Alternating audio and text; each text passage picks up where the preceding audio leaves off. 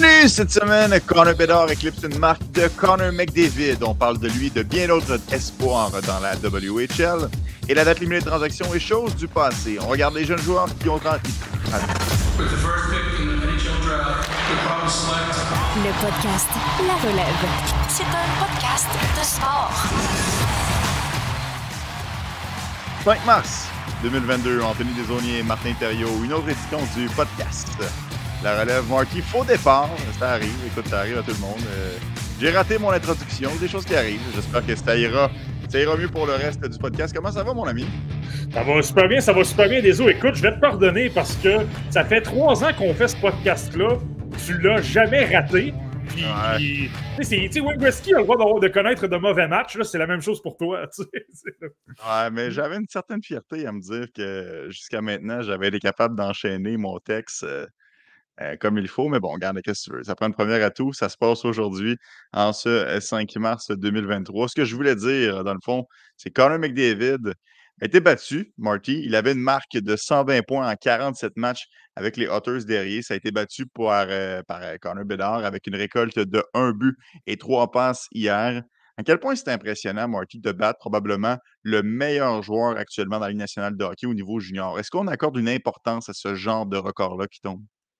Ben, c'est toujours plaisant à voir. Justement, tu veux tenter de comparer. Toi, on n'arrête pas de parler. Je suis le premier à le dire. Je pense que Connor Bedard va devenir un joueur euh, générationnel. Donc là, si tu, le qualifies de, de, ce, de ce terme-là, ben, tu dois le placer dans la même catégorie que Connor McDavid, que Sidney Crosby, que Mario Lemieux, que Wayne Gretzky. C'est à ces joueurs-là que tu dois le comparer. Donc, c'est certain que si tu vois qu'il est, est, sur le même rythme et avec le même nombre de matchs, euh, à son année avant son repêchage, ben, qui a des meilleures statistiques que Connor McDavid, c'est impressionnant. Mais si tu t'attardes aux petits détails davantage, que je trouve encore plus impressionnant dans ce que Connor Bedard a effectué par rapport à McDavid, euh, Connor McDavid, là, je te rappelle, sa dernière saison avec les Oilers derrière, là, je vais te nommer des noms avec lesquels il, évoluait. Dylan Strom, Alex DeBrincat, euh, Travis Dermott, euh, je vais te nommer trois. Tu as Darren Radish qui a commencé à jouer des matchs avec le Lightning de Tampa Bay. Euh, je viens de te nommer trois ou quatre joueurs, notamment dans le cas de Brinkat et de Strong. On s'entend, on parle d'excellents joueurs, on parle de joueurs qui sont capables d'évoluer dans les top 6 de la LNH et de Brinkat, c'est l'un des meilleurs marqueurs du circuit. Donc, c'était facile d'obtenir des points. Connor Bedard, lui, ce qui est encore plus impressionnant, oui, il y a Tanner Hall qui l'aide beaucoup, le joueur de 16 ans qui est très bon, mais sinon, il est tout seul. Il fait tous les jeux par lui-même. C'est lui qui, donne un élan à son équipe. Écoute, je regardais le match de vendredi contre le Ice de Winnipeg, une très bonne équipe, l'une des puissances de la WHL, une équipe qui tente d'aller chercher le gros trophée euh, pour la fin de la saison. Euh, on perdait 3-0 dans ce match-là et on est revenu. Puis la seule raison pour laquelle on est revenu dans ce match-là, c'est Connor Bedard. Et là, je te parle quand même d'un y a un Zach Benson de l'autre côté. Là. C'est mm-hmm. dire à quel point c'est impressionnant de voir cette marque-là, parce que ce n'est pas comme s'il avait bénéficié d'un coéquipier. Je pourrais même te parler de Danny Roussin et de Marc-Antoine Pouliot à l'époque de Sidney Crosby. Connor Bedard, il fait le travail tout seul, et c'est ça qui est impressionnant. exact. Et pour euh, pour la petite histoire, ils l'ont fait dans le même nombre de matchs. 120 points en 47 matchs pour McDavid, 123 points en 47 matchs pour Connor Bedard. C'est un autre match de 4 points, un 13e pour Bedard depuis le début de la saison. À quel point c'est impressionnant de dire ça? 13e match de 4 points, alors qu'il a été blanchi seulement qu'à deux reprises, Marky, depuis le début de la campagne. Bon, ça donne un peu le ton pour l'épisode d'aujourd'hui, euh, parce qu'on va s'attarder aux espoirs de la WHL. On va en faire quelques-uns en prévision du prochain repêchage. Euh, Marty, je serais très surpris que tu m'annonces que tu n'as plus Connor Bedard au premier rang sur ta liste. Ah, et maintenant, j'ai sorti de mon top 32. Il m'a tellement découragé par ces matchs de la fin de semaine. non, j'exagère évidemment qu'il est encore premier, mais euh, moi, tu sais, on parle tout le temps des jeux offensifs, puis là, justement, vient de battre un record de McDavid et tout ça. Moi, j'ai le goût de te parler de son jeu défensif. C'est drôle à dire, là, parce qu'il euh, y a des points, il y a, amasse des points euh, comme un rythme d'extraterrestre. Mais moi, je veux parler de son jeu défensif. Je trouve que j'ai toujours trouvé meilleur qu'un Mishkov à ce niveau-là, mais je trouve que depuis les dernières semaines, il y a vraiment une très belle progression. Euh, il s'implique pas mal plus dans sa zone, il est pas mal plus utilisant des avantages numériques. Donc, on parle d'avantages numériques, comment il se signale avec son tir, mais dans sa zone, il est encore meilleur. Il se donne pour l'équipe d'avant. C'est pas qu'il ne le faisait pas par le passé, mais il a augmenté son jeu encore d'une coche. Et là, et c'est ça, il travaille beaucoup plus fort pour tenter euh, de priver les adversaires de chances de marquer, tout ça. Euh, je l'ai même vu là, en désavantage numérique, encore une fois, contre Winnipeg. Il, plonge pour, in extremis, pour tenter de voler la rondelle, pour donner un deuxième effort pour soutirer la rondelle. Ça a permis aux Pats de Regina de récupérer la rondelle et de dégager. C'est dire à quel point c'est impressionnant. Donc, oui, les points, c'est extraordinaire. Oui, ce qu'il fait sur la patinoire au niveau offensif, ça s'est pratiquement jamais vu dans la WHL.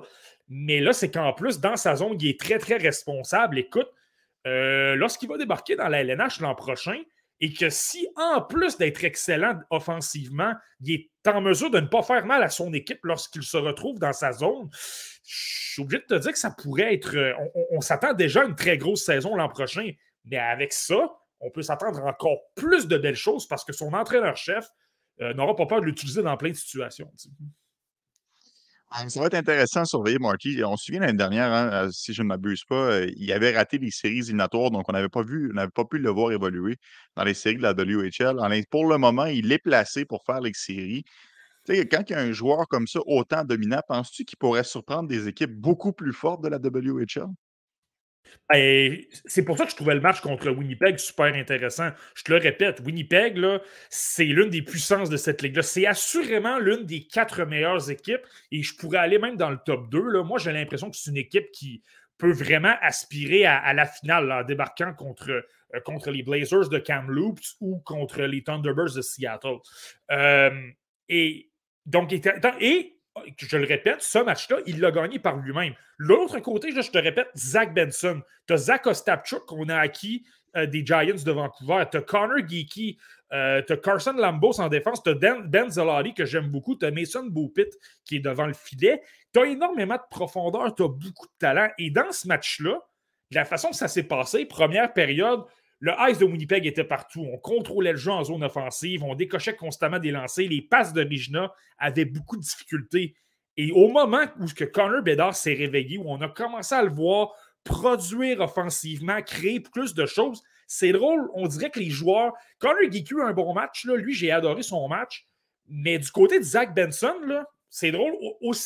aussitôt que Connor Bedard s'est mis en marche, lui a commencé à devenir le mauvais Zach Benson, je vais le dire comme ça. Lorsque Zach Benson n'est pas à son meilleur, c'est quelqu'un qui tente peut-être d'en faire trop, trop de feintes, euh, trop de pression, veut couvrir un joueur euh, euh, qui est censé appartenir à l'un de ses coéquipiers. Ça fait en sorte qu'il libère un autre joueur complètement seul pour obtenir une chance. donc, c'est dire à quel point Connor Bedard, par cet effort-là, a trouvé le moyen de, de renverser la vapeur par lui-même. Donc, ça, c'est une chose qui est intéressante. Et de le faire contre Winnipeg, ben, c'est ça. Moi, je pense que ça laisse la porte ouverte à ce qu'il puisse surprendre certaines grosses puissances. Et ce que l'entraîneur-chef John Paddock fait également avec cette équipe-là, euh, il y a Alexander Souzdalev, le Suédois, qui est quand même pas mauvais dans cette équipe-là, euh, mais il l'utilise sur un autre trio. Donc, tu peux te retrouver potentiellement avec deux trios qui sont en mesure d'amener un petit peu d'attaque, c'est-à-dire euh, Bédard avec Howe et Sousdalev avec l'autre trio. Euh, ben, soudainement, là, c'est ça, tu ne peux pas prendre les pattes d'Original à, la légère. Et je te rappelle qu'à la défense, il y a un Stanislav Zvozil qui a eu un excellent championnat mondial junior. Ben, lui, c'est le quart arrière. Il est en mesure d'accomplir euh, beaucoup de bons jeux aussi. Donc, je continue à penser que je ne pense pas que les pattes d'Original se rendront très loin en série. Mais je ne serais pas surpris qu'ils nous surprennent parce que euh, Connor Bedard, si tu as simplement Connor Bedard dans ton équipe, ça te donne un avantage. Euh, ça te donne vraiment un avantage par rapport aux autres. Ouais, Zvozil, si je ne m'abuse, un des meilleurs pointeurs chez les défenseurs dans la WHL. Il la pointe Vizina qui dit Marty, Bedard peut peut-être gagner un ou deux matchs par lui-même, mais quatre, c'est sûr que quatre matchs, c'est difficile. Cependant, tu peux créer un certain momentum puis vraiment engendrer euh, l'effort et l'énergie chez tes coéquipiers. Ce sera intéressant à voir, on verra bien. C'est sûr qu'on ne parle pas d'une puissance comme Kamloops ou, euh, ou, Winnipeg, comme tu l'as mentionné tout à l'heure, ou peut-être même Seattle, mais premier tour, deuxième tour, qui sait, ça pourrait être intéressant de voir la suite des choses. Marty, tu bah, mais seulement une petite précision. Si tu regardes le portrait des séries dans la WHL présentement, si les séries commençaient demain, on aurait un affrontement entre Regina et Saskatoon. Euh, Regina Saskatoon, c'est dans, la même province, dans Saskatchewan. Il y a une certaine rivalité entre les deux équipes. Et Saskatoon n'a peut-être pas les éléments vedettes comme tu du côté de Winnipeg, de Seattle, de Kamloops. Donc, euh, si Connor Bedard est de loin le meilleur joueur des deux équipes, ben là, tu vois, tu peux surprendre Saskatoon. Là, par la suite, on verra ce qui arrive. Là, j'aime beaucoup les Rebels de Red Deer, mais c'est dire à quel point là, il peut. Mais euh, je suis un peu d'accord avec. Je suis un peu d'accord. Je pense que ça va en prendre beaucoup pour se rendre au, au, championnat de la WHL seul. Mais je pense qu'il peut surprendre au moins lors d'une série. Intéressant, Marty. Euh, je vois qu'il y a plusieurs commentaires qui sont un peu hors sujet pour l'instant. On va, prendre le temps de traverser notre liste des joueurs de la WHL et on ne vous oublie pas. On répondra à vos commentaires euh, par la suite, n'ayez crainte. Euh, Marty, tu as, brièvement parlé de Zach Benson. Je comprends que tu l'as vu avec Winnipeg. On ne fera pas tous les espoirs admissibles au prochain repêchage de la WHL. C'est quand même un espoir qui a un beau statut. Est-ce que tu as quelque chose à rajouter sur ce qui a déjà été dit sur cette tribune à propos de l'attaquant que je sais que tu adores? Ouais, ben pas vraiment beaucoup. Comme je te dis, c'était intéressant de voir comment il allait se comporter face à Connor Bedard. C'était intéressant de. Tu sais, j'ai présentement Zach Benson cinquième dans ma liste de mi-saison. Il est encore à ce rang-là. Donc, c'est de voir comment tu es capable de te comporter contre un Connor Bedard. Euh, puis, il m'a pas surpris dans le bon et dans le mauvais sens, dans le sens qu'il a été super bon au début de la rencontre, a obtenu deux aides euh, en début de deuxième période. C'est vraiment lui qui a initié les jeux, des, de l'intelligence absolument incroyable, des mains extraordinaires. Tu sais, tu, euh, puis de l'acharnement. Tu voyais qu'il travaillait super fort dans les coins. Mais je le répète, euh, lorsque Zach Benson n'est pas à son meilleur, on dirait qu'il tente de trop en faire. On dirait qu'il veut prendre l'équipe sur ses épaules. Et là, ben, le problème, c'est qu'il peut avoir des petites, petites, lacunes au niveau défensif. Euh, pour avoir des lacunes, peut trop en faire, va perdre la rondelle un peu plus facilement. Je l'ai assez vu pour dire que ça ne m'inquiète pas nécessairement. Là, je l'ai vu beaucoup au Linka Gretzky. Il, est en mesure de rebondir lors du match suivant. Je ne suis pas je ne suis pas nécessairement euh, inquiet dans son cas, mais c'est simplement de mentionner que euh, si tu le compares à Connor Bedard, là, si tu veux savoir si Connor Bedard est exceptionnel, là, euh, tu, le regardes, tu regardais les deux sur la même patinoire et Connor Bedard, avec une feinte ou deux, l'éclipsait complètement. Puis, tu sais, Benson, c'est un bon joueur défensif, mais lorsque tu as un Connor mm-hmm. Bedard qui a un cerveau qui est à des années-lumière des autres, ben là, même un Benson peut mal paraître par moment parce qu'il va se faire surprendre par la vitesse et je le répète, mais l'imprévisibilité de, de, Connor Bedard. Et dans ce match-là, le vendredi, le but de son tour du chapeau, c'est absolument renversant. Il envoie comme information à tout le monde qu'il va se retrouver dans le centre. Euh, puis à au dernier instant, se retourne un lancé dans la partie supérieure. C'est comme ça le Connor Bedard est capable de le faire dans tout le, euh, tous les espoirs de toutes les ligues au monde. C'est fou. Il serait capable probablement de le faire dans la Ligue nationale de hockey l'année prochaine. J'ai pas vraiment de doute là-dessus. Euh, bon, Marty, attardons-nous sur un espoir qui, je pense, aura plus de, euh, de matière à, discussion. puis je trouve ça intéressant parce que Guillaume vient juste de le mentionner via la messagerie. Parlant de la WHL, Braden Yager, doutez-vous de son potentiel offensif? C'est intéressant parce que Yager, au début de l'année, je trouvais qu'il avait un beau pedigree. C'est un joueur qui arrivait, qui a fait beaucoup parler de lui avec la Coupe Linka Gretzky, qui avait été nommé recrue de l'année de la Ligue canadienne. Toi-même, Marty, tu l'avais très haut dans ta liste de début de saison. J'ai l'impression que depuis le début de l'année, c'est un joueur qui, qui pâlit aux yeux de plusieurs observateurs. Est-ce que c'est la même chose de ton côté, Marty? Est-ce qu'il perd des plumes? Hmm. Euh, c'est pas qu'il perd des plumes. Moi, je dirais, il, continue de me réconforter. Je continue à avoir de belles choses. Je pense qu'il y a un, y a un potentiel offensif. Là, le problème, c'est qu'on, lorsqu'on fait une liste, ben, c'est très simple à dire, mais tu classes les meilleurs. tu classes le premier, le deuxième, le troisième, et ainsi de suite. Euh, là, c'est certain que si tu as des Zach Benson, des euh, Will Smith, des Oliver Moore va super bien avec l'équipe américaine des moins de 18 ans présentement. Ben, si tu analyses ces joueurs-là, et qui en font beaucoup plus que Jagger, qui lui fait bien, mais je te dirais que la progression par rapport à l'an dernier n'est peut-être pas la plus grande. Il y en a une progression, il y a un meilleur coup de patin, il y a plus de mains, tout ça, mais est-ce qu'il progresse au même niveau euh, que les joueurs que je viens de nommer, les Léo Carlson et tout ça, les Matvei Mishkov? Ben, la réponse est non. Donc, c'est pourquoi, moi, personnellement, dans ma liste préliminaire, il était quatrième. Il, a glissé jusqu'au huitième rang pour cette raison-là, mais euh, je te le dis, désolé, j'aime beaucoup quand même ce que je vois de Braden Yager. au niveau défensif, il n'y en a pas de problème. Il est toujours très fiable. C'est quelqu'un qui supporte bien les défenseurs, qui applique beaucoup de pression et de la façon qu'il se positionne en fermant le centre, ben, il est très bon en transition. Donc, ça aide l'adversaire à euh, progresser davantage dans le jeu offensif et d'obtenir plus de chances euh, en relance. Donc, ça, c'est toujours très bon. Euh, mm. maintenant, c'est ça, je, me suis vraiment attardé. Je me disais, est-ce que il est en mesure de se démarquer offensivement? J'ai lu un notamment contre Connor Bedard et les Pats de Regina. Puis ça m'a plu, là, justement. Tu vois, dans ses, dans ses replis défensifs, était quand même sensiblement capable de, de tenir tête à Bédard. Là, encore là, c'est Corner Bédard. Donc, c'est certain que c'était pas toujours parfait. Mais c'était pas si mal. Donc, moi, puis c'est ça, je, trouve qu'il est capable quand même de manœuvrer à haute vitesse et tout ça. C'est simplement qu'il manque peut-être un petit peu plus de flash par rapport à, des Benson et des Will Smith et tout ça. Mais je suis pas inquiet. Moi, si euh, c'est drôle, on parle, là, on parle des Canadiens de Montréal qui, là, il y a une défaite aujourd'hui, mais euh, euh, qui, en, des victoires auxquelles on ne s'attend pas, si on veut. si jamais les Canadiens de Montréal glissaient entre 8 ou 10, 11, 12 et qu'un. je serais surpris qu'un Gagger glisse parce qu'il y a beaucoup de qualités qui plaisent à des équipes. Là, justement, il est très responsable défensivement. Donc, ça pourrait devenir un choix intéressant. La seule chose, je te dirais, c'est que Jagger, à 165 livres, doit vraiment prendre de la masse et ça paraît.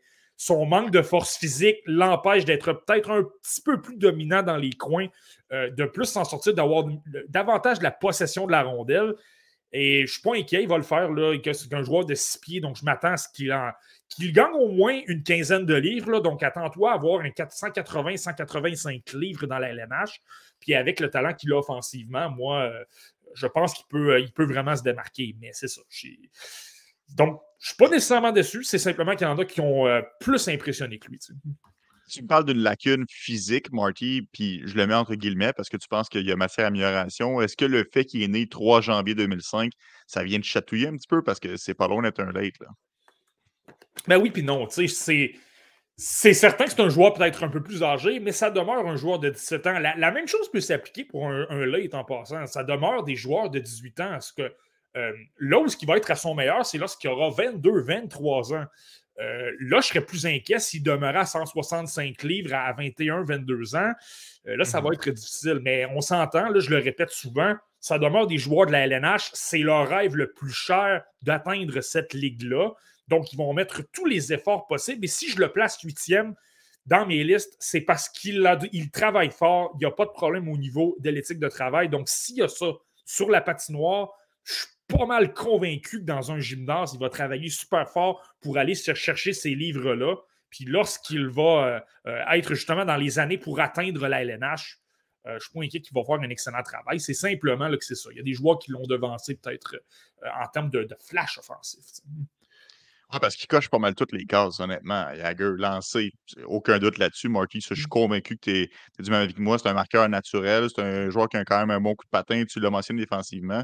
Une fois qu'on règle après la question du physique, c'est vraiment un joueur qui devrait être complet et aimé euh, de son entraîneur dans la Ligue nationale de hockey. Et ça démontre vraiment la profondeur du repêchage quand on parle que des joueurs comme ça pourraient descendre jusque dans le bout du euh, dixième rang.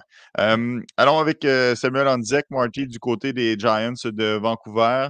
On parle beaucoup hein, d'Alibor Dvorsky pour créer une filière slovaque à Montréal, mais euh, qui sait, ça pourrait peut-être être en direct. Un joueur qui s'est triste un peu parce qu'il euh, avait eu une belle vitrine au championnat mondial junior. Malheureusement, la, blessure, tout le monde est au courant, euh, a fait en sorte qu'il n'a pas pu se démarquer autant qu'il l'aurait voulu. Il a dû être arrêté pendant un bon moment. Depuis, ça va beaucoup mieux pour lui, Marty. Parle-moi un petit peu euh, du Slovaque. Ouais, ben, je, trouvais, je trouvais ça intéressant d'en parler, notamment parce que, il y, a eu le, y a eu le match des meilleurs espoirs de la Ligue canadienne et malheureusement, à raison de sa blessure au Mondial Junior, ben, il n'était pas là, il n'était pas présent. Donc, ça, c'est un joueur de moins que les, euh, que les amateurs n'ont peut-être pas eu la chance de surveiller. Euh, mais là, ça fait huit matchs qu'il est revenu au jeu. Il y a huit points, justement. Donc, je me suis attardé, je me suis amusé. Je, je vais aller le voir jouer un petit peu pour, pour voir comment il se comporte et tout ça. Puis, de la façon que je dirais, euh, personnellement, c'est pas un joueur que. Ce joueur-là va jouer dans la. Il faut, faire attention avec ce que je vais dire. Je, ne trouve pas que son jeu offensif est si spectaculaire que ça. Je ne sais pas si je vais l'avoir top 32, malgré le fait que la centrale de recrutement le 9e en Amérique du Nord. La centrale l'aime beaucoup et je comprends pourquoi. C'est un joueur de 6 pieds 4 pouces. C'est un, c'est un gros bonhomme qui est capable d'aller devant le filet. Il a un très bon lancer sur réception lourd, donc il est capable de marquer de cette façon-là. Et sa plus belle qualité, je trouve, c'est sur le plan défensif. C'est un as de la défense. Il est utilisant des avantages numériques, il a un excellent bâton, applique beaucoup de pression, donc il est en mesure de récupérer beaucoup de rondelles parce qu'il met de la pression, il est physique, il est solide. Et euh, il y a une qualité qui se transpose très bien à la LNH, c'est qu'il ne garde pas la rondelle longtemps il, a tendance à faire des petites remises, des petites feintes, mais toujours une seconde ou deux, puis c'est toujours pour remettre un coéquipier qui lui a plus d'espace devant lui. Donc, je reviens sur la progression du jeu. Le jeu de transition est amené la rondelle en zone adverse. Et lui, il est super efficace à ce niveau-là. Euh, oui, c'est très rare qu'on va le voir tenter de déjouer tout le monde et garder la rondelle une dizaine de secondes.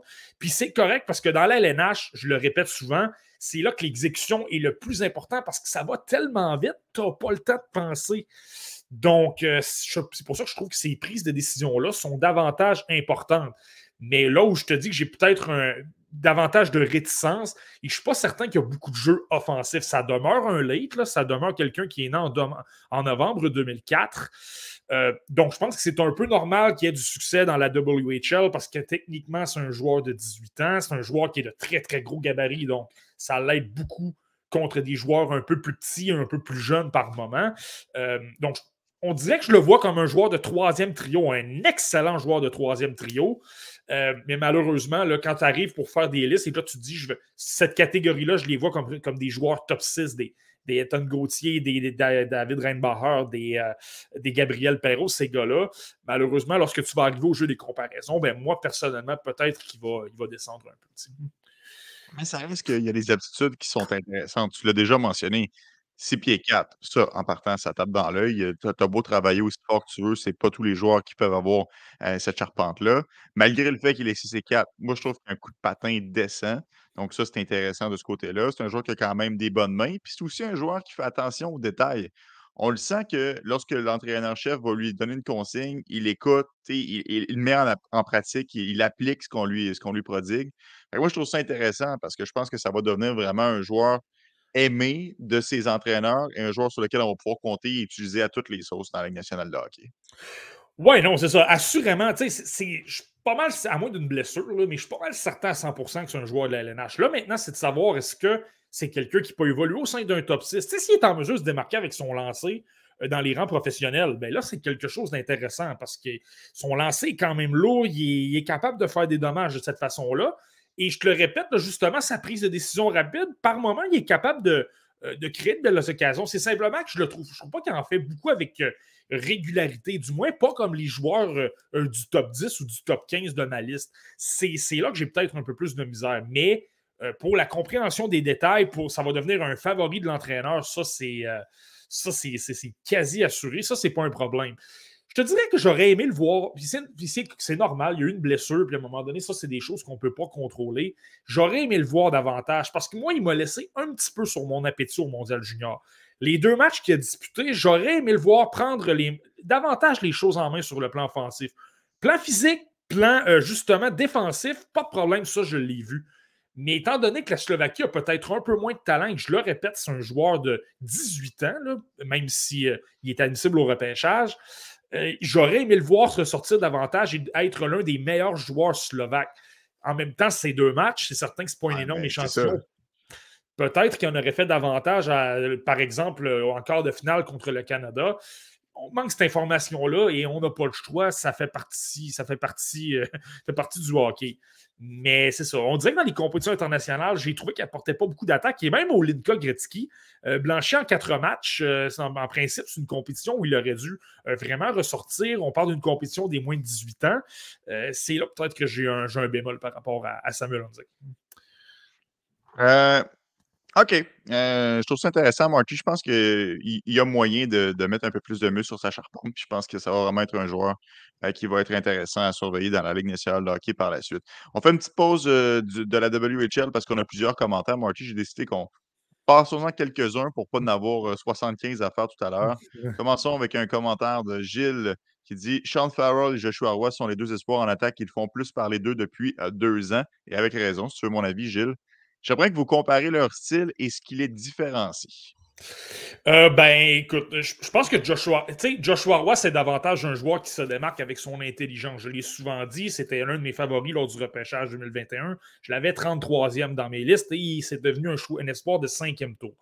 Euh, c'est vraiment son intelligence. C'est pas un joueur qui a un coup de patin super, euh, super dynamique, mais il est toujours bien placé. Puis, comme il est intelligent, même si ce n'est pas le plus physique, il est toujours capable de positionner son bâton au bon endroit pour récupérer des rondelles super facilement. Donc, Joshua Ross, il y a, cet aspect-là. C'est un maître pour récupérer des rondelles et Euh, sur le plan offensif, ben justement, c'est un joueur qui a une bonne vision. Il a un excellent lancer. C'est davantage un joueur d'instinct, Joshua Roy.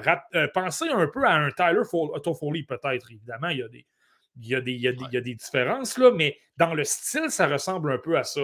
Farrell, euh, sans dire que Joshua Roy ne travaille pas fort, c'est pas ça du tout, mais Farrell, c'est davantage les plus petits gabarits notamment, là, 5 pieds 9 pouces. Euh, lui, coup de patin, pas de problème. Niveau euh, habileté offensive, il y en a davantage à revendre. Lui, c'est davantage sur le plan justement physique, étant donné qu'il n'est pas très gros. C'est davantage là son défi. Mais au niveau de la vitesse, au niveau des habiletés et surtout son éthique de travail, c'est un joueur qui travaille excessivement fort. Il est très bon défensivement, pratiquement plus que Joshua Roy. Et ce qu'il faut considérer aussi, c'est bien ce que Joshua Roy fait. Oui, il a gagné la médaille d'or au championnat mondial de hockey junior, il en a gagné deux. Mais tu sais, Farrell a joué aux Jeux Olympiques, a joué au championnat mondial, a déjà joué au championnat mondial de hockey junior également. Euh, je veux dire, et il est plus âgé également. Euh, il produit davantage que Joshua Roy dans la NCA, dans une ligue où il y a des joueurs plus vieux. Donc, euh, donc c'est peut-être là que j'irais. Là, Sean Farrell, c'est un joueur davantage d'intensité et un extraordinaire fabricant de jeu. Joshua Roy, c'est davantage un joueur intelligent dans les coins et qui se démarque parce qu'il a un bon lancer. OK, Marky. En une phrase, lequel des deux va connaître la plus belle carrière dans la Ligue nationale de hockey? Ouh, ça, c'est une. Euh, tu, me parles de deux de mes favoris. C'est compliqué à répondre, celle-là. Euh, je vais y aller avec Farrell parce que je trouve que le, le, justement, ses talents de fabricant de jeu sont peut-être un petit peu plus élites. Mais je te dis, j'ai le goût de dire que les deux vont être à peu près dans la même chaise. Le deuxième trio, comme. Euh, cinquième ou sixième attaquant d'une équipe. Là. En mhm. fait, un Farrell et un Roy pourraient très bien se retrouver sur le même trio ou euh, un ou l'autre sur un troisième. Là, moi, je les. Mais c'est vraiment deux espoirs que j'adore. Excellent, Marty. Euh, Crypto Bunny nous amène sur un autre espoir que tu affectionnes particulièrement. Que pensez-vous de la saison de Lane Hudson jusqu'à maintenant, lui qui ne cesse d'impressionner? on n'a pas vraiment le choix d'être impressionné. Hein. Désolé, il euh, ben, premièrement, ben, il, prend il, prend il prend du poids, il, prend, il prend de la taille, ce qu'on s'attendait un peu justement à donner des mhm. indications en ce sens-là, euh, comme quoi son ossature était un an plus jeune que, que sa vraie âge, donc il la laisse développer cette année. Puis on le voit, Boston University le liste à 5, 5 pieds 10 pouces, puis au, niveau de la, au niveau de la vision de jeu, au niveau de la mobilité avec la rondelle et tout ça, c'est franchement impressionnant. On parle de l'un des meilleurs défenseurs de la NCA présentement. Je dis défenseur, mais ça devrait être joueur. C'est un des meilleurs joueurs de la NCA à 18 ans. Et Boston University, là, il n'y a pas énormément de talent dans cette équipe-là cette année. L'an prochain, ça va être une autre chose. Là. Et cette année, il n'y a pas nécessairement beaucoup de talent. Donc, qu'il soit en mesure de compléter beaucoup de jeux comme ça, d'être intelligent, de voir des jeux, de créer de toutes sortes de façons. Et oui, il y a du travail défensif à faire, mais il n'est pas nécessairement mauvais avec son bâton. Donc, c'est tout simplement renversant. C'est tout un, tout un coup des Canadiens. Et il, a besoin d'une autre saison l'NCA pour se renforcer encore plus physiquement et travailler. Peut-être son accélération aussi gagnerait davantage à être peut-être un petit peu plus rapide. Ça va vraiment l'aider lorsqu'il va vouloir se démarquer euh, avec sa mobilité en déjouant et en se donnant plus d'espace pour euh, euh, faire progresser le jeu. Mais c'est c'est pas pour rien qu'on en parle comme l'un des meilleurs espoirs du hockey, alors que c'est un choix de deuxième tour. C'est tout un coup de Ken Hughes, honnêtement. Ah, mais ça, euh, ça c'est effectivement une sélection euh, incroyable. Après à peine euh, quelques mois, là, vraiment, ça se dessine très bien pour le sport du Canadien de Montréal.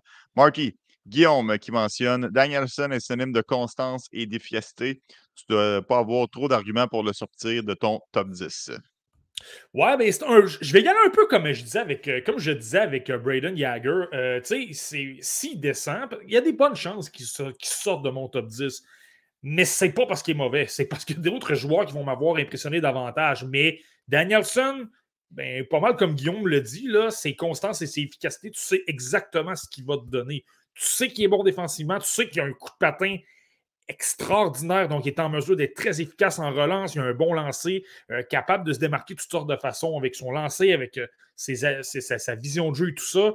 Euh, c'est pas une erreur du tout de sélectionner Nate Danielson, ce qui va être dans mon top 10. Comme, je ne penserais pas, j'ai le goût de penser qu'il va peut-être terminer dans les environs de, du 13e ou 14e rang. Il y a des espoirs que, que j'aime beaucoup qui ont justement un Oliver Moore qui a gagné beaucoup de points, qui lui est grimpé dans mon top 10 mais c'est pas parce que j'aime pas Nate Danielson, au contraire, euh, je le répète, même si c'est un late, tu sais exactement ce que tu as avec lui. Finalement, une dernière question, Marty, avant de retourner avec les espoirs de la WHL. Ça concerne justement un joueur de la Ligue de l'Ouest. Question hors sujet. Comment va Mathieu Savoie cette saison?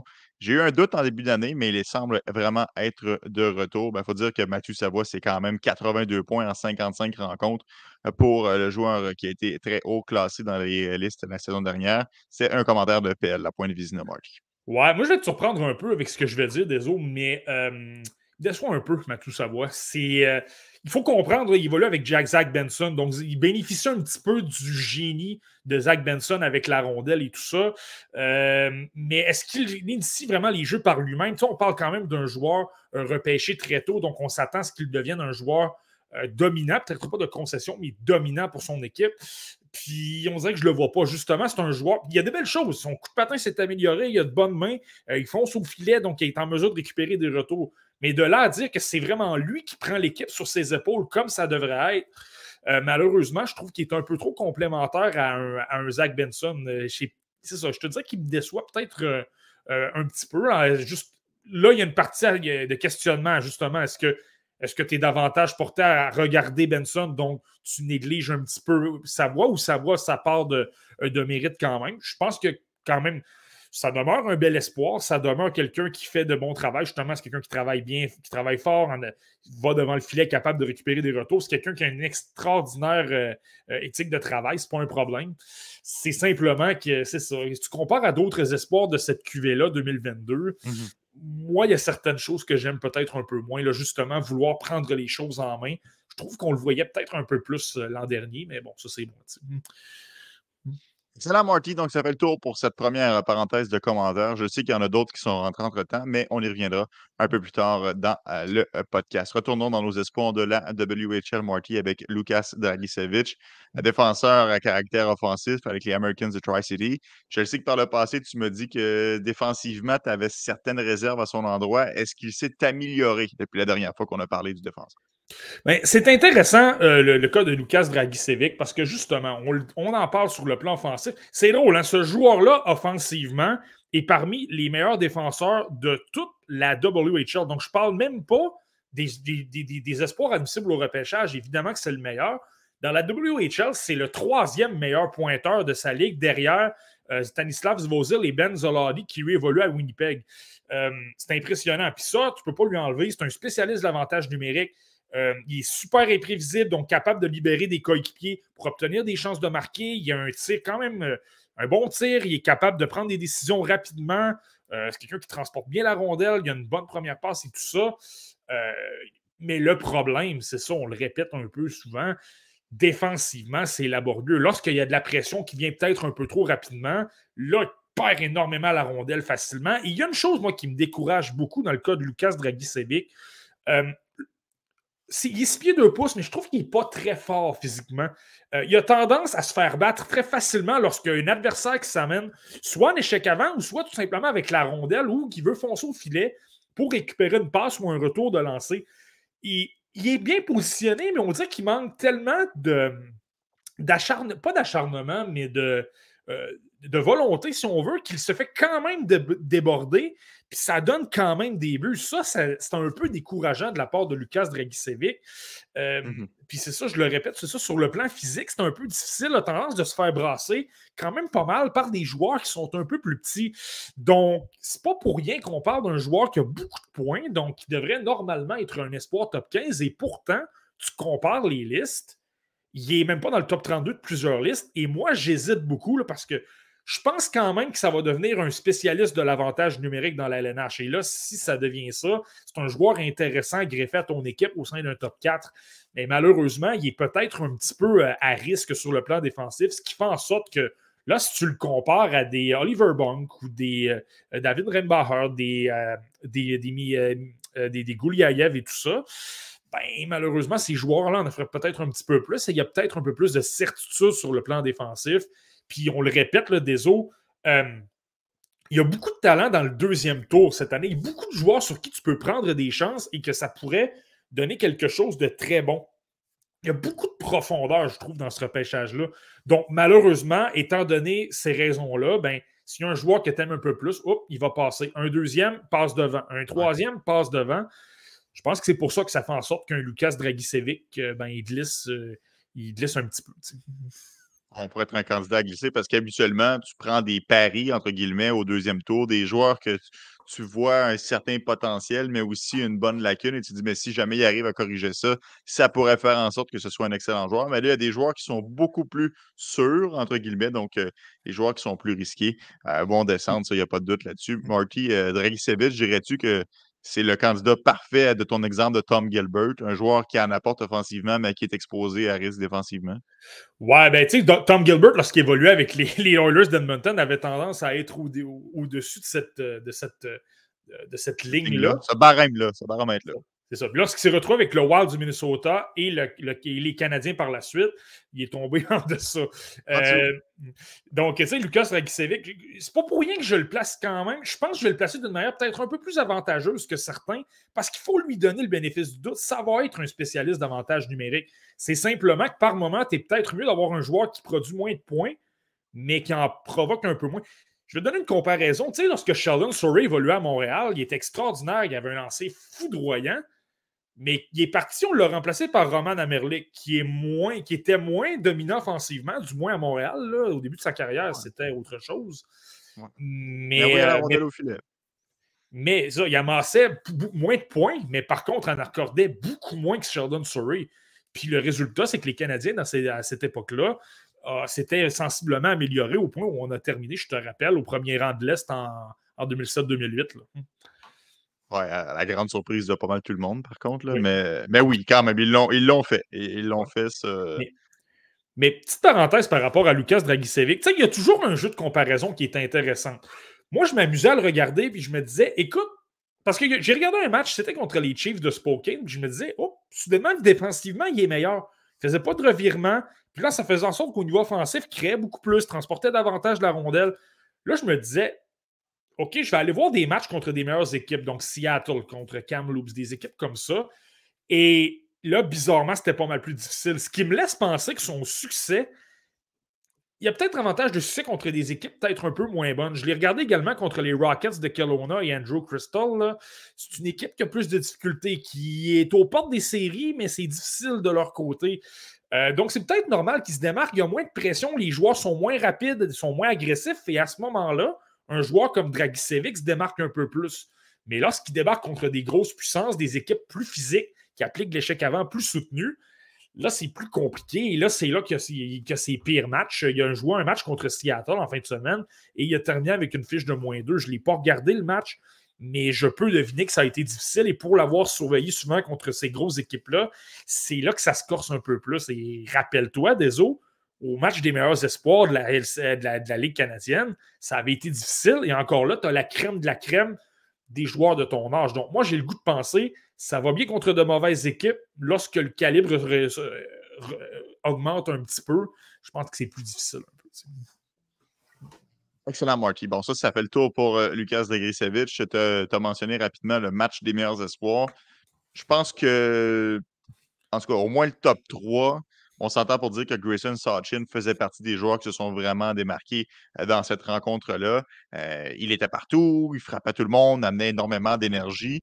Euh, et ça, ce sont des qualités, en mon sens, qui se transportent bien dans la Ligue nationale de hockey. Par contre, penses-tu qu'il serait capable de remplir ce rôle-là à 5 pieds 11 où il doit absolument grandir et grossir? c'est clair, c'est sûr et certain qu'il doit prendre de la force. Tu sais, le 5 pieds 11 pouces, c'est pas trop mal. Je pense qu'on peut s'attendre à avoir un joueur de, de 6 pieds dans la LNH. Euh, encore là, je m'attends à ce Puis c'est un joueur qui travaille tellement fort sur une patinoire. Je serais extrêmement surpris qu'il ne mette pas les bouchées doubles dans un gymnase et qu'il amène ça à 180, 180 185 livres. Euh, dans le cas de Grayson Sachin, tu es obligé d'aimer ce joueur-là. Euh, je ne sais pas s'il va être dans mon top 32, mais au niveau de l'intensité, c'est l'un des joueurs les plus intenses de ce repêchage-là. Il est continuellement dans les coins. C'est un joueur d'équipe. Écoute, je le surveillais contre les, les Silver Tips d'Everett cette fin de semaine. Euh, il y a un joueur qui s'est fait frapper un peu de manière moi. Ça a été le premier à aller défendre son coéquipier, vouloir se battre, écoute, tenter de frapper et tout ça. C'est un joueur qui fait énormément perdre patience beaucoup aux adversaires également. Donc, tu sais, le petit côté agitateur, euh, jouer dans la tête des adversaires. J'aime beaucoup Kellen Lind là, des, Rebels de Red Deer, qui est blessé présentement. Mais Sachin, c'est. En fait, avec Kellen Lynn, c'est assurément les deux joueurs, les deux plus euh, pestent un petit peu de ce repêchage-là. C'est extraordinaire à voir. Et ben, étant donné qu'il s'implique beaucoup constamment dans les coins, gagne beaucoup de batailles, il n'arrête jamais de travailler, même s'il est par terre, il va se relever, il ne va jamais abandonner. Ça, ce n'est pas un problème. Euh, en avantage numérique, c'est le joueur qui est posté devant le filet, qui gêne la vue du gardien de but, qui tente de récupérer des retours. Tu sais, le bureau à Brandon Gallagher, si on veut, là, mm-hmm. ça, c'est intéressant. Il est super bon. Et il a des mains extraordinaires. Il est capable de manœuvrer en zone restreinte, mais il ne tente pas de trop en faire. C'est un joueur qui ne garde pas la rondelle super longtemps non plus. Donc, euh, trouve toujours un coéquipier qui est libre et ça fait en sorte qu'il crée. Ça fait en sorte qu'il est en mesure de créer de l'attaque de différentes façons. On peut se diriger au filet, peut diriger euh, des, passes extraordinaires parce qu'il a une vision de jeu exceptionnelle et d'excellentes mains. Euh, il a un bon lancer, donc capable de se démarquer avec un tir sur réception. Donc, c'est super intéressant. La seule chose, la seule petite chose qui me fait encore douter, je sais que nos amis du TSLH Espoir l'adorent, c'est probablement leur coup de cœur ou presque. Moi, le seul petit détail, c'est que malgré qu'il travaille super fort, malgré le fait qu'il se, se donne corps par moment, on dirait que c'est quand même pas assez. Par moment, lorsqu'il y a des joueurs qui sont rapides et plus gros, ils perdent plus la rondelle, ça demeure quand même compliqué. Donc, donc j'ai peut-être un petit peu un doute encore. Mais j'ai bien hâte de voir les séries avec lui. C'est un joueur de joueur qui peut élever son jeu d'un cran, me surprendre vraiment beaucoup, puis grimper pas mal. Mais c'est pas que je l'aime pas, au contraire, je l'adore.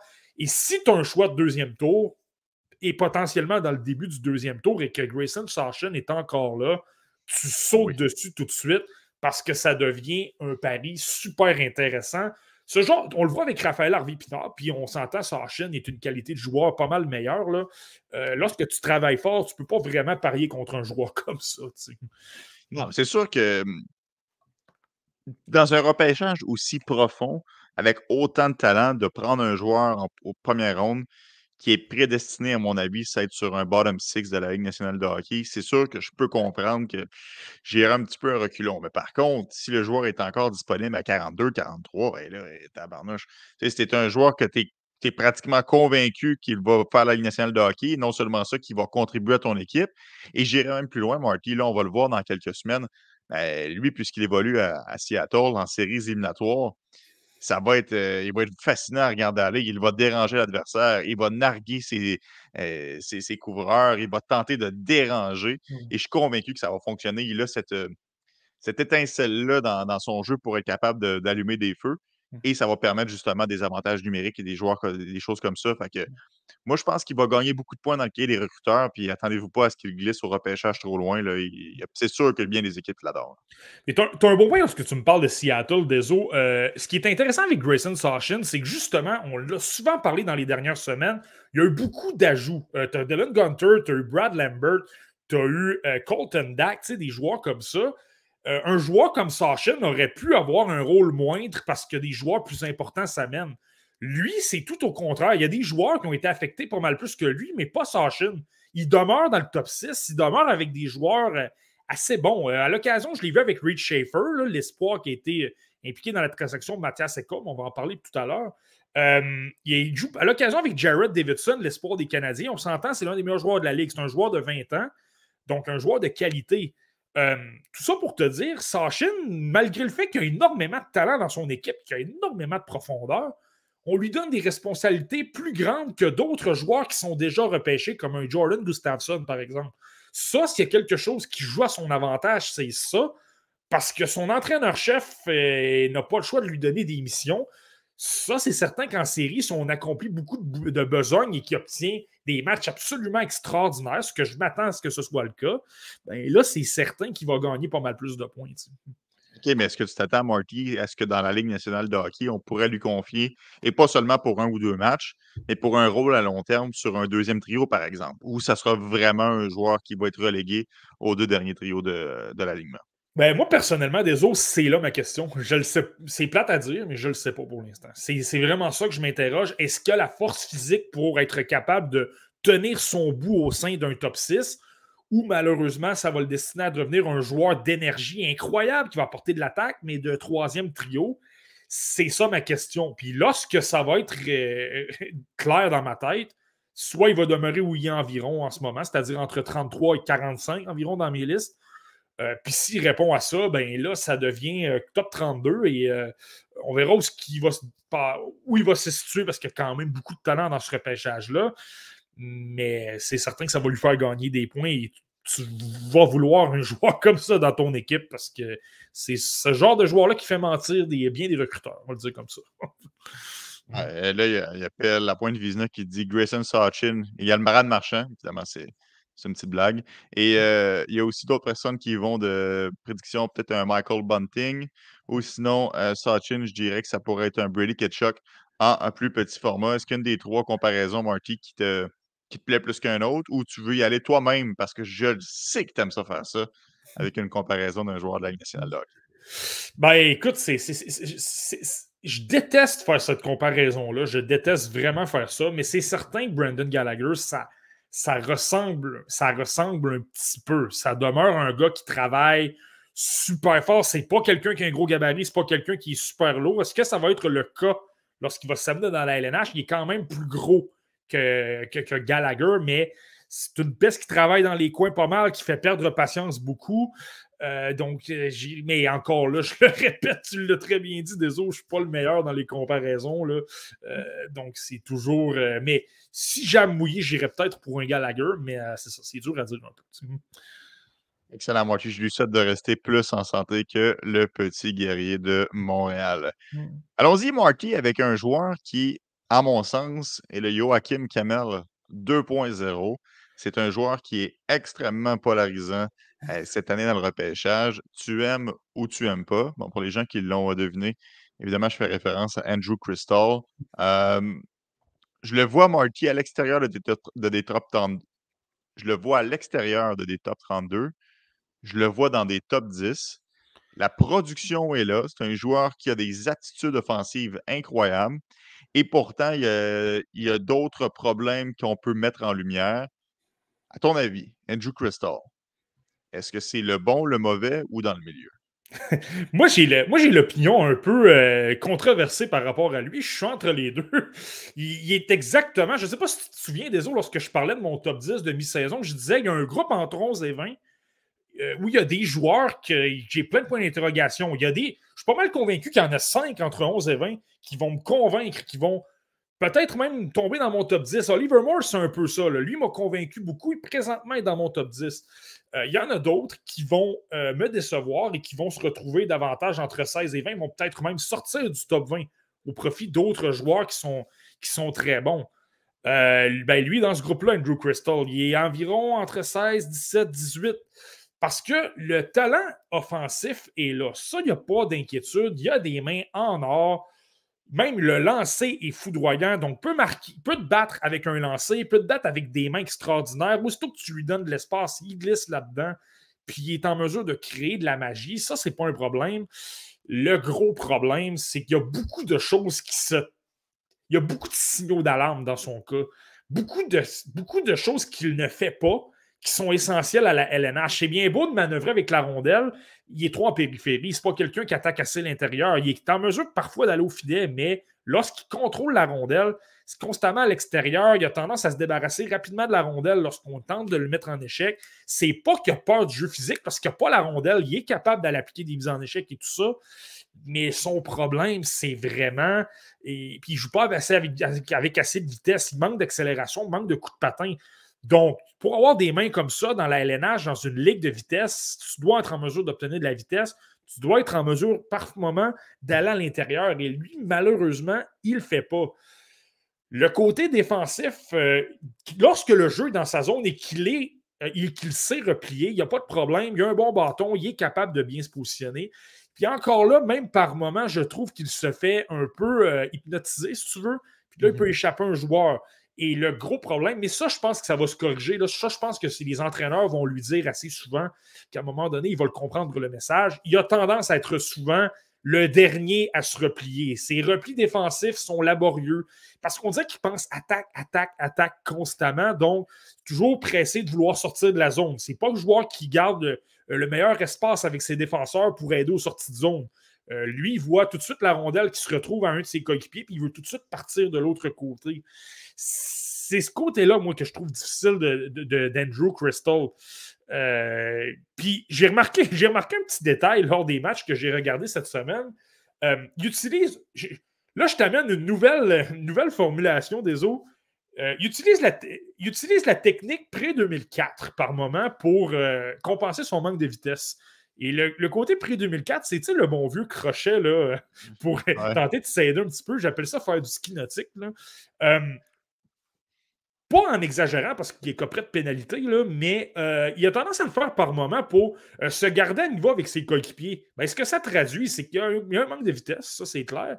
Euh, ben, deuxièmement, si à un moment donné, on commence à comprendre le truc, ben, je pense que c'est quelqu'un qui est vulnérable aux, pénalités, justement. Donc, donc c'est ça. Moi, j'ai. Donc, c'est pour ça, dans le cas d'Andrew Crystal, je reconnais le talent. Puis le détail que j'ai remarqué, un peu comme Draghi Sevic, Lorsqu'il y a des équipes moins bonnes, j'ai regardé l'un de ses matchs contre Spokane dans lequel il a obtenu trois buts. Il n'y avait pratiquement pas de pression et c'est drôle, il y a eu un match extraordinaire. Il y a eu huit tirs au but, 12 euh, tentés. Euh, il était capable de manœuvrer la rondelle avec aisance, tentait plein de choses, il était capable de décocher des lancers. Mais tu vois, j'ai regardé également un match contre les Rebels de Red Deer. Et Red Deer, c'est une équipe qui a beaucoup de gros bonhommes, très lourde, beaucoup d'intensité, ça frappe beaucoup. Euh, ben, je te rappelle que le directeur général des Rebels de Red Deer, c'est Brent Sutter. Donc, la famille Sutter, on joue intense, on joue défensif, on frappe beaucoup. Et c'est drôle dans ce match-là, aussitôt qu'il avait la rondelle et qu'un joueur lui fonçait dessus, s'en débarrassait rapidement, créait absolument rien. Le résultat de ce match-là, fiche de moins 1 et n'a pas obtenu de points. Donc, c'est ça, qui est, c'est ça qui est difficile un petit peu avec Andrew Crystal. Lorsque tu veux le comparer à d'autres joueurs, il y a énormément de risques, je trouve.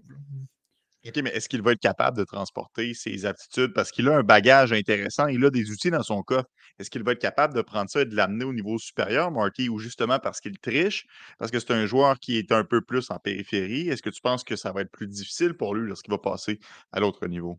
Ben, moi, la raison, tu l'as bien, tu l'as super bien expliqué, Deso. Il y a des gens qui l'ont hors du top 32. Moi, je ne peux pas aller là parce que je pense qu'il y a quand même un potentiel sur un avantage numérique. Sans avantage numérique, les équipes adverses n'applique pas de mhm. pression parce qu'on garde le centre. On va appliquer de la pression, mais avec le bâton pour simplement réduire l'espace. Euh, je veux dire, c'est. Donc, je pense qu'il est capable de se démarquer. Il va être en mesure de trouver des occasions et lorsqu'il est capable d'utiliser sa vision, là, ça devient l'un des cinq meilleurs joueurs de ce repêchage-là. Et j'exagère pas. Euh, le problème, c'est que là, 5 contre 5, lorsque tu peux appliquer de la pression, lorsque tu peux fermer le centre avec des gros bonhommes de 6 pieds 1, 6 pieds 2 pouces, il y a énormément de risques. Donc, c'est un peu pour ça que je l'ai dans les entours de 17-18. C'est que je vois un spécialiste de l'avantage numérique, mais ces lacunes au niveau de jouer en périphérie, tout ça, moi, ça m'inquiète énormément. Je pense qu'il est capable d'évoluer dans la LNH, mais il y a trop de risques. Je ne dis pas qu'il ne le fera pas. Je pense qu'il est capable de jouer au sein d'un top 6, mais peut-être davantage sur un deuxième trio parce que justement, il y a trop de lacunes sur le plan euh, physique et tout ça. Mais je le répète, sur le plan défensif, il y a des lacunes, mais je pense que ça va s'améliorer parce que ça demeure un joueur de 17 ans. Ça, je ne suis pas inquiet. Là, je pense que les entraîneurs vont, vont lui faire comprendre de, se, de se, replier euh, comme il se doit. Mais c'est ça. C'est vraiment son jeu avec la rondelle, moi, qui m'inquiète beaucoup.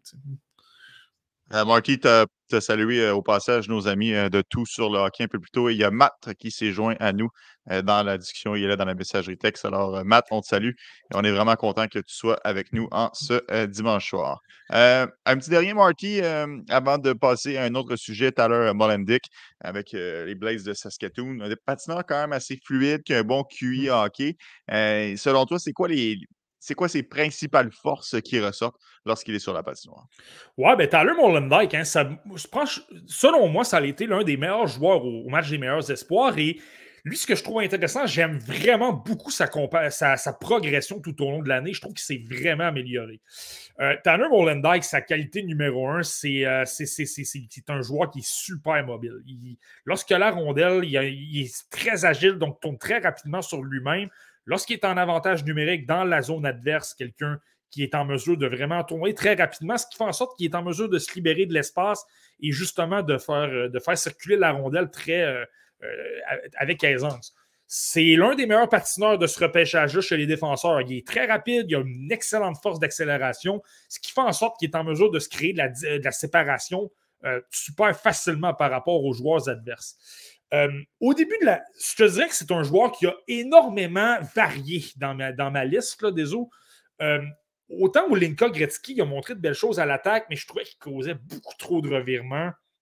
Lorsqu'il y avait de l'échec avant, qui arrivait rapidement, perdait la rondelle et ses premières passes n'étaient pas toujours à point.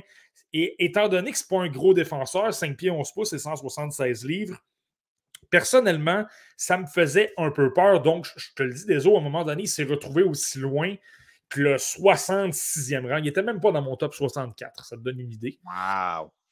Mais j'aime vraiment beaucoup ce que je vois depuis la deuxième, depuis, la, depuis le retour des fêtes, en fait.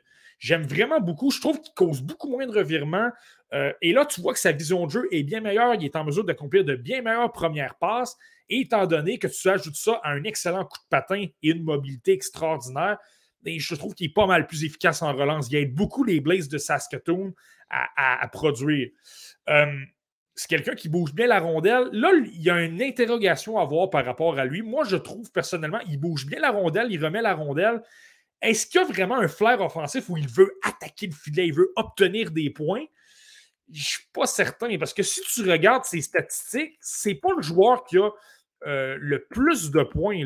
C'est ça qui est un peu compliqué. là, si tu veux le comparer au meilleur de ce repêchage-là, et que là, tu as un Dragicevic qui, lui, a une soixantaine de points, alors que Molendyk a simplement 32 points en 59 rencontres.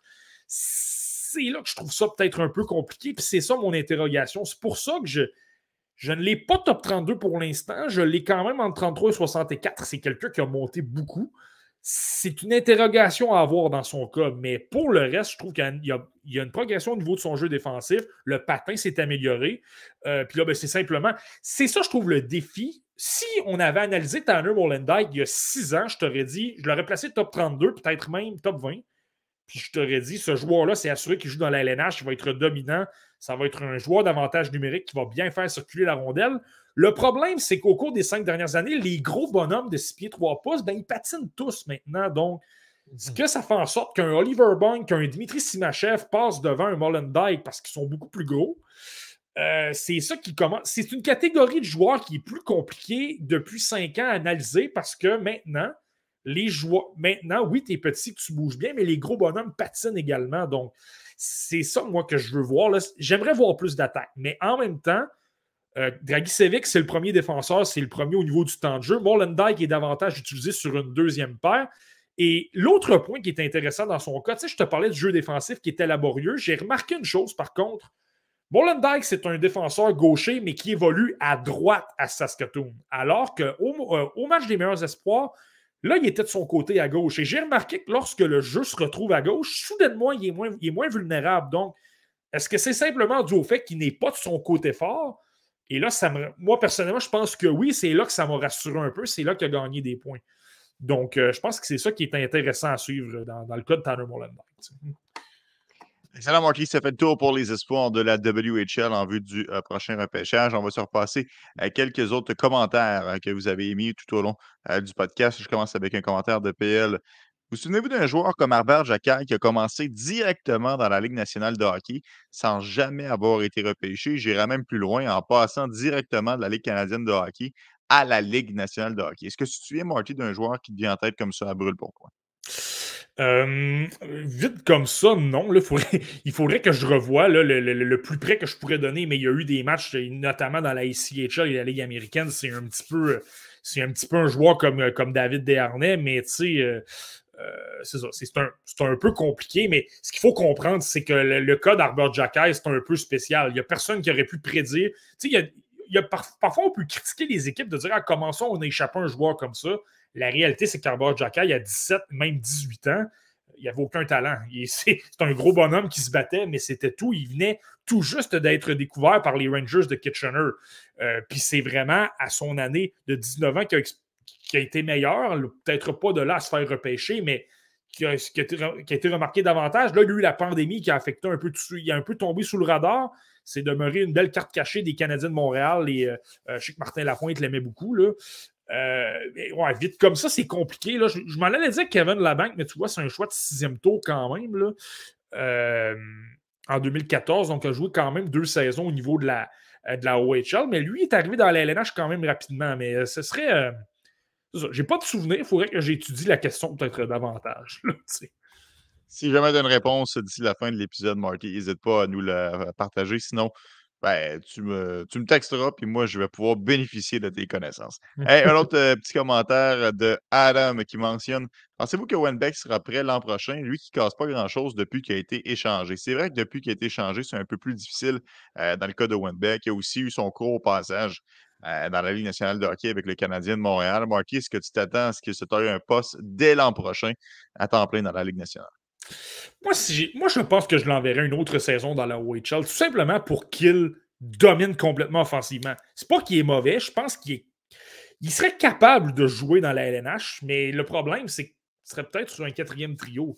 Euh, surtout si on n'échange pas un Christian Dvorak, on aurait potentiellement un Nick Suzuki, Kirby Duck et Christian Dvorak euh, devant lui. C'est pas, mon, euh, pas mon scénario préféré, je dirais. Moi, je veux qu'il domine, je veux qu'il exploite son jeu offensif et il y en a de l'attaque, c'est pas ça le problème.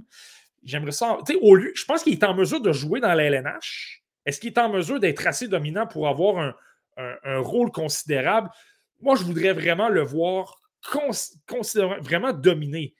Sa diminution de production, il y a une explication par rapport à ça. Je trouve que le style des pistes de Peterborough convient peut-être un peu moins à Owen Beck. Owen Beck, euh, ce qui faisait sa force à Mississauga, c'est que c'était un joueur qui transportait beaucoup la rondelle, euh, donc pouvait exploiter justement sa bonne vitesse, le fait qu'il exploitait les espaces libres, étant en mesure vraiment d'apporter beaucoup de transitions. C'était super bon et ça aidait beaucoup Mississauga à ce niveau-là. C'est pourquoi il y a eu de bonnes statistiques. Euh, Peterborough a tendance davantage à faire des touches de rondelle un peu plus rapidement. C'est davantage d'une équipe qui frappe un peu plus, qui va davantage viser d'aller dans les coins récupérer des rondelles. Et là, on amène des rondelles au filet et tout ça c'est peut-être un peu moins le style d'Owen Beck. On perd peut-être son côté patin et ses habiletés à haute vitesse. Moi, je trouve que c'est le côté. Honnêtement, j'analyse ce que, ce Peter a fait. Je trouve qu'on n'a pas nécessairement fait de bonnes acquisitions. Mais euh, donc, j'ai l'impression que ça nuit un peu au style d'Owen Beck, ce qui ne veut pas dire qu'il n'est pas bon.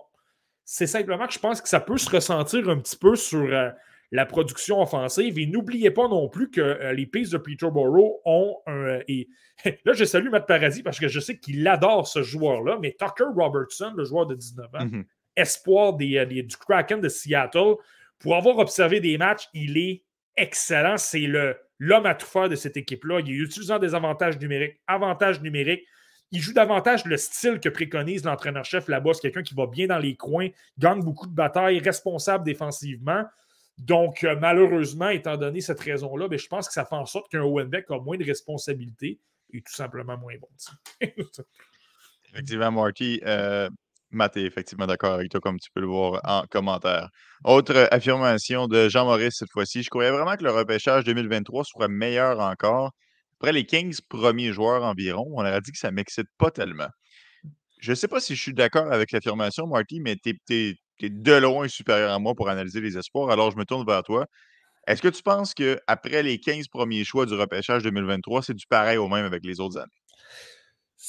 Ça va, être, ça va être bizarre ce que je vais dire, mais je, le vois de la façon. plus ça va, plus je le vois de, la façon suivante, le repêchage 2023. Je suis d'accord avec Jean-Maurice. Je pense que le, top 15 est excellent. Il y a vraiment. Et surtout le top 10, le, je dirais même le, le top 8 est extraordinaire. Il est bien meilleur que les deux ou trois dernières années qu'on a eues. Euh, là, si on peut y aller au top 15, justement, c'est très bon. On dirait que de 16 à 30, à 30 environ, là, on dirait que ça ressemble beaucoup à 2021-2022. Mais par la suite, c'est là que c'est bizarre. Je pense que le top 10 est bien meilleur. Top 15 à 30, ça ressemble beaucoup aux autres repêchages, mais à partir de 30, tu as beaucoup de joueurs qui sont un peu dans la même catégorie. Donc, beaucoup de joueurs avec des qualités extraordinaires, puis beaucoup de défauts. Un beau qui en défense, c'est un peu ça. Il est excellent avec la rondelle, mais cause beaucoup de revirements, il n'est pas fort physiquement. Euh, Caden Price, plus gros physiquement, très bon avec la rondelle, des lacunes en défense également. Je peux inclure Grayson Sashin, un joueur super travaillant, pas nécessairement très gros physiquement, donc tu as des, doutes à ce niveau-là. Kalen Lynn, c'est un peu la même chose. Et je pourrais continuer comme ça. Là, je peux te nommer 30 noms qui sont comme ça. Mais je te le dis, lorsque tu arrives dans les catégories de 30 à 64, j'ai des joueurs personnellement que je ne parlerai même pas de mon top 64 qui sont 66, 67, 68. Et je me dis, c'est incroyable que j'ai joueur là aussi bas. Dans une autre, euh, dans une autre je l'aurais eu 43, 44. Je l'adore. Tu un gars comme Mathieu Catafort, présentement, est dans les environs de 50. Puis je, je comprends pas. Je, je, me dis pourquoi ce joueur-là est 50. J'aime beaucoup ce que je vois, j'aime son intensité, j'aime ce qu'il apporte. Il a de bonnes mains, c'est un gars qui travaille fort. Je l'ai regardé pas plus tard que cet après-midi. Il a, il a été extraordinaire, beaucoup de très, très bonne pression. Il a obtenu un but aide, mais, euh, mais il est 50e parce que si on dirait que c'est tous des joueurs dans le même, dans le même groupe. Ça fait en sorte que je pense qu'il y aura beaucoup de. Euh, tu sais, le top 32 va ressembler beaucoup peut-être aux autres, mais entre 33 et 64, là, ça va être complètement éclaté. Il va y avoir beaucoup de, de différences si je comprends bien, il y a plusieurs A dans le repêchage. Après ça, c'est assez normal pour les A-, mais il y aura énormément de joueurs B, et c'est là que ça va être intéressant d'avoir des joueurs et surtout des choix au deuxième et au troisième tour. Et dans quelques années, on va se dire, ben voyons, ça ne dormait pas de bon sens que ce joueur-là est sorti 58e au repêchage et qu'aujourd'hui, il est autant dominant. Donc, c'est un peu ça, le repêchage 2023. J'espère que ça répond à ton commentaire, euh, Jean-Maurice. Marty, dernier petit commentaire de Crackpot. Êtes-vous un peu déçu du trade deadline du Canadien de Montréal? Le Canadien, on le sait, a seulement fait une seule transaction vraiment d'importance. Euh, Evgeny Dodonov contre Denis Gourianov, on en a parlé abondamment la semaine dernière. Pour la suite des choses, ça a été beaucoup plus mineur dans le cas du Canadien. Est-ce que tu es déçu, Marty? Est-ce que tu t'attendais à plus? C'est plate à dire, mais je vais, le dire comme ça. Euh, je pense que je pense que ça a tout simplement été malchanceux. Tous ces tout s'est un peu tourné contre lui. Ça a déjà été très bien qu'il ait pu échanger euh, Yevgeny Dandonov contre un pari. Euh, contre un comme Denis Gourianov. En passant, euh, ce qu'on disait sur Denis Gourianov, c'est pas mal ça depuis le début. Hein. Le match à San, à San Jose a été partout, il a été extraordinaire. moi, je ne sais pas ce que tu as pensé tout à l'heure, mais moi, j'ai trouvé que son match a été absolument affreux. Là. Il y a eu des. Ah, il jouait? OK, je n'ai pas remarqué. Et on Alors, c'est une blague, honnêtement. Eh, je, vais juste me corriger rapidement parce que je ne veux pas que les gens interprètent mal mon commentaire je lance pas la pierre du tout à Denis Gorianov. J'ai vu des gens déjà sur Twitter partir en peur. Calmons-nous. Il connaît un mauvais match, des choses qui arrivent. je ne veux pas, pas qu'on me catégorise dans un camp déjà de négatif. Je vais juste euh, corriger le tout. Ouais, mais tu sais, lorsqu'on parle d'un match sur quatre, c'est un peu ça. Il a été très bon contre les, les Sharks. Contre les Kings, ils ont montré de belles choses, mais c'était déjà moins mm-hmm. bon. Euh, là, contre Vegas, ça a été épouvantable. Ça a été l'un des, sinon le pire joueur des, Canadiens euh, ce soir. Donc, euh, mais c'est ça. C'est simplement dire, bon, ça, c'est déjà pas, si mal. malheureusement, les situations des blessures de Sean Monahan et de, Joel Edmondson, ça a un peu menotté Kent Hughes. Ça a fait en sorte que les autres, et on l'a vu, là, la, date limite des transactions, écoute, jusqu'à la transaction de John Klingberg avec le Wild, il s'est absolument rien passé. Le plus gros nom qui avait été échangé, c'était Jordan Greenway. Je, l'aime, Jordan Greenway. C'est un joueur qui évoluait pour mon équipe. J'ai toujours adoré son côté physique, mais de là à dire que c'est le meilleur joueur échangé, c'est un gars qui a 7 points cette année. Donc, c'est ça qui est un peu décevant. Donc, je pense que c'est. Je pense que c'est là que Kent Hughes un peu. Euh, a été malchanceux. Puis là, tu pourrais regarder du côté d'un Mike Hoffman, il reste une année de contrat de plus. Si c'est un joueur euh, autonome à la fin de la saison, je pense qu'on aurait pu l'échanger, mais étant donné qu'il y a une autre année de contrat, ça devient un peu inquiétant. Euh, puis je pense qu'on veut garder des gars comme Christian Vorak, comme euh, Josh Anderson également, parce que le côté physique d'Anderson plaît visiblement aux Canadiens. C'est un joueur qui aime beaucoup jouer à Montréal. Moi, je suis convaincu que ça, ça, pèse dans la balance également. Puis, euh, dans le cas de Jonathan Drouin, ben, je pas besoin. il, va, bien dernièrement, mais il y a quand même beaucoup d'incertitudes. je suis convaincu. Ce qu'on sait les équipes, les autres équipes le savent également. Ils savent des choses qu'on ne sait même pas. Donc, mm-hmm. euh, je pense que ça fait en sorte que là, il à 5,5 millions, ben, tu es peut-être moins tenté de prendre un risque avec un, Jonathan Drouin. Donc, tout ça pour dire, tout ça pour dire que c'est ça. Je pense qu'il est un peu menotté, Kent Je ne sais pas ce que tu en penses déjà. Mais...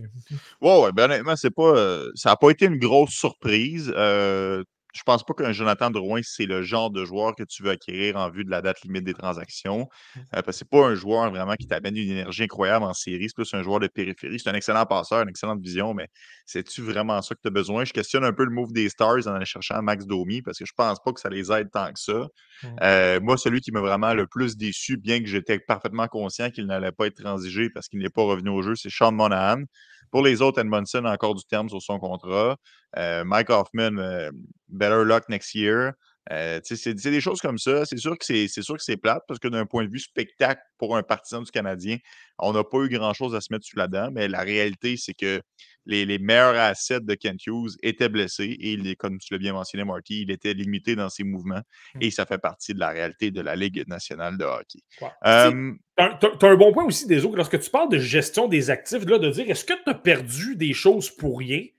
Je pense qu'à ce jeu-là, il n'a pas énormément perdu. Il y avait Dadonov qui tombait joueur autonome. Il l'a échangé et de toute façon, ça a permis de libérer le contrat de chez Weber. Sean n'oublions pas que ça a donné un choix de premier tour. Là, donc, c'est pas. Euh, euh, donc, même si on le perd pour rien, on a quand même obtenu un choix de premier tour. Euh, et tu l'as bien mentionné, Hoffman et Edmondson, ils demeurent, ils restent des années. Donc, on les garde. Ils vont être de retour l'an prochain, à moins qu'on les échange cette année. Euh, il y a Jonathan Drouin qu'on perd, par contre, mais lui, je le répète, c'est une situation un peu, un peu spéciale. Puis c'est pas juste ça, tu peux retenir seulement trois contrats par année. Euh, Kent avec la transaction de Nick Bonino, on avait déjà retenu un deuxième, ne voulait pas se peinturer dans le coin avec un troisième parce que tu peux toujours avoir une possibilité de faire des transactions plus tard dans l'année. Il l'a bien répété en conférence de presse, Kirby Dack, Mike Madison, et là, il, j'en échappe un. Là euh, Sean Monahan. Ce sont trois transactions qui ont eu lieu, euh, non pas à la date limite de transaction. Donc, euh, en tout cas, tout ça pour dire que déçu, non.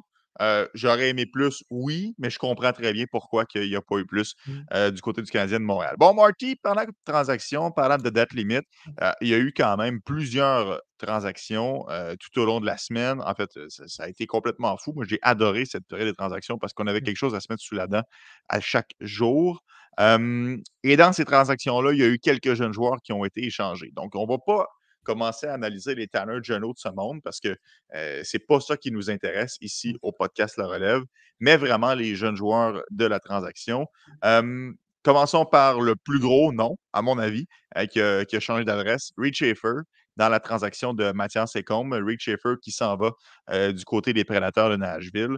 Et euh, je ne sais pas si tu as eu la chance de l'entendre, Marty, mais euh, on, a eu le luxe, c'est vraiment la chance, il n'y a pas vraiment d'autre terme, d'avoir en ondes Jean-Philippe Glaude au moment que la transaction est survenue. Puis Jean-Philippe était bouche bée, prédateur, le recruteur des prédateurs. Il était Wow, OK, j'ai les genoux. J'ai les genoux qui viennent de me ramollir. Mmh si on a vraiment mis la main sur Reed Schaefer, c'est incroyable. On voulait s'avancer au dernier repêchage pour mettre la main sur Reed Schaefer, mmh. c'est un Tanner Geno 2.0. Ça, Marty, c'était incroyable d'avoir ça de la bouche d'un recruteur. Mmh Alors, mais c'est tout un. Je le répète souvent, là, tu sais, des, des, autres, tu es, probablement le meilleur producteur euh, euh, de sport au Québec. Puis on en a une, on en a une preuve ici d'avoir le réflexe d'avoir de, un Jean-Philippe Glaude, justement, dans une période où c'est très euh, mouvementé, où il y avait des rumeurs sur Mathias Ecom, où il pouvait se passer plein de choses.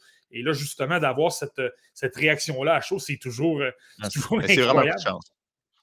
C'est vraiment un coup de chance, mais honnêtement, moi, c'est plus le fait qu'ils ont voulu s'avancer pour Rich Schaefer puis les mettre la main là-dessus, Marty. Ça, c'est tout un coup de la part des Preds. C'est ça que je veux entendre. Oh ouais, non, ça c'est certain. Puis c'est drôle, hein, parce que je ne sais pas si tu te souviens, moi, moi j'étais au travail, j'écoutais pas nécessairement en direct l'entrevue, mais euh, euh, venu j'avais écrit quelque chose comme moi, j'ai l'impression qu'il plaisait au prédateur parce que son style robuste et énergique, je pense qu'il va, il va peut-être les chercher un peu. Puis tu es tout de suite allé renchérir en me disant que Jean-Philippe Glaude avait un peu, euh, un peu confirmé. Euh, mais c'est ça, je pense que cette façon. J'ai été surpris honnêtement de voir que Reed Schaefer quittait Edmonton parce que je pensais justement que c'était le type de joueur qui plaisait énormément euh, aux Oilers à, l'Alberta, le style gros bonhomme de l'Ouest, lui, il l'a. C'est un joueur de 6 pieds 3 pouces, super énergique, n'arrête pas de travailler. Euh, devant le filet, beaucoup d'énergie. Avait eu euh, d'excellentes séries éliminatoires à Seattle l'an dernier. Euh, puis je ne sais pas si tu te souviens des autres, mais c'est quelqu'un qui avait énormément gagné de points dans ma liste l'an dernier, au point de terminer au 47e rang. moi, le côté late me, me le faisait descendre peut-être un peu. donc, je pense qu'il y avait, il y avait, fallait relativiser un petit peu, mais l'énergie euh, le côté, euh, c'est ça, l'énergie, la motivation qu'il peut apporter à son équipe et le style rugueux d'aller devant le filet en série, euh, là où il y a moins d'espace et tout ça, mais c'est un joueur qui est parfait pour ce style-là. puis on le vu avec l'équipe Canada Junior au sein d'un quatrième trio.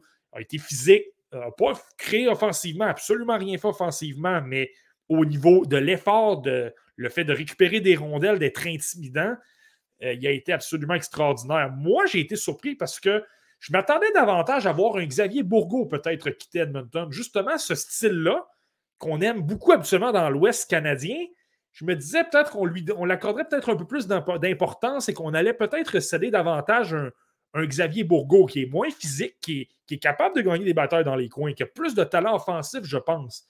Mais qu'on peut, on aurait peut-être pu se permettre davantage de donner parce qu'on a des, euh, des Dylan Holloway, on a un Connor McDavid et tout ça dans le top 6. Donc, exact. Je me disais qu'on pouvait peut-être se permettre davantage de le sacrifier. Mais finalement, ça a été Schaefer. Et comme je le dis, c'est. Euh, une belle chose pour les prédateurs. Je ne m'attends pas à ce que ce gars-là remplisse le filet dans la LNH.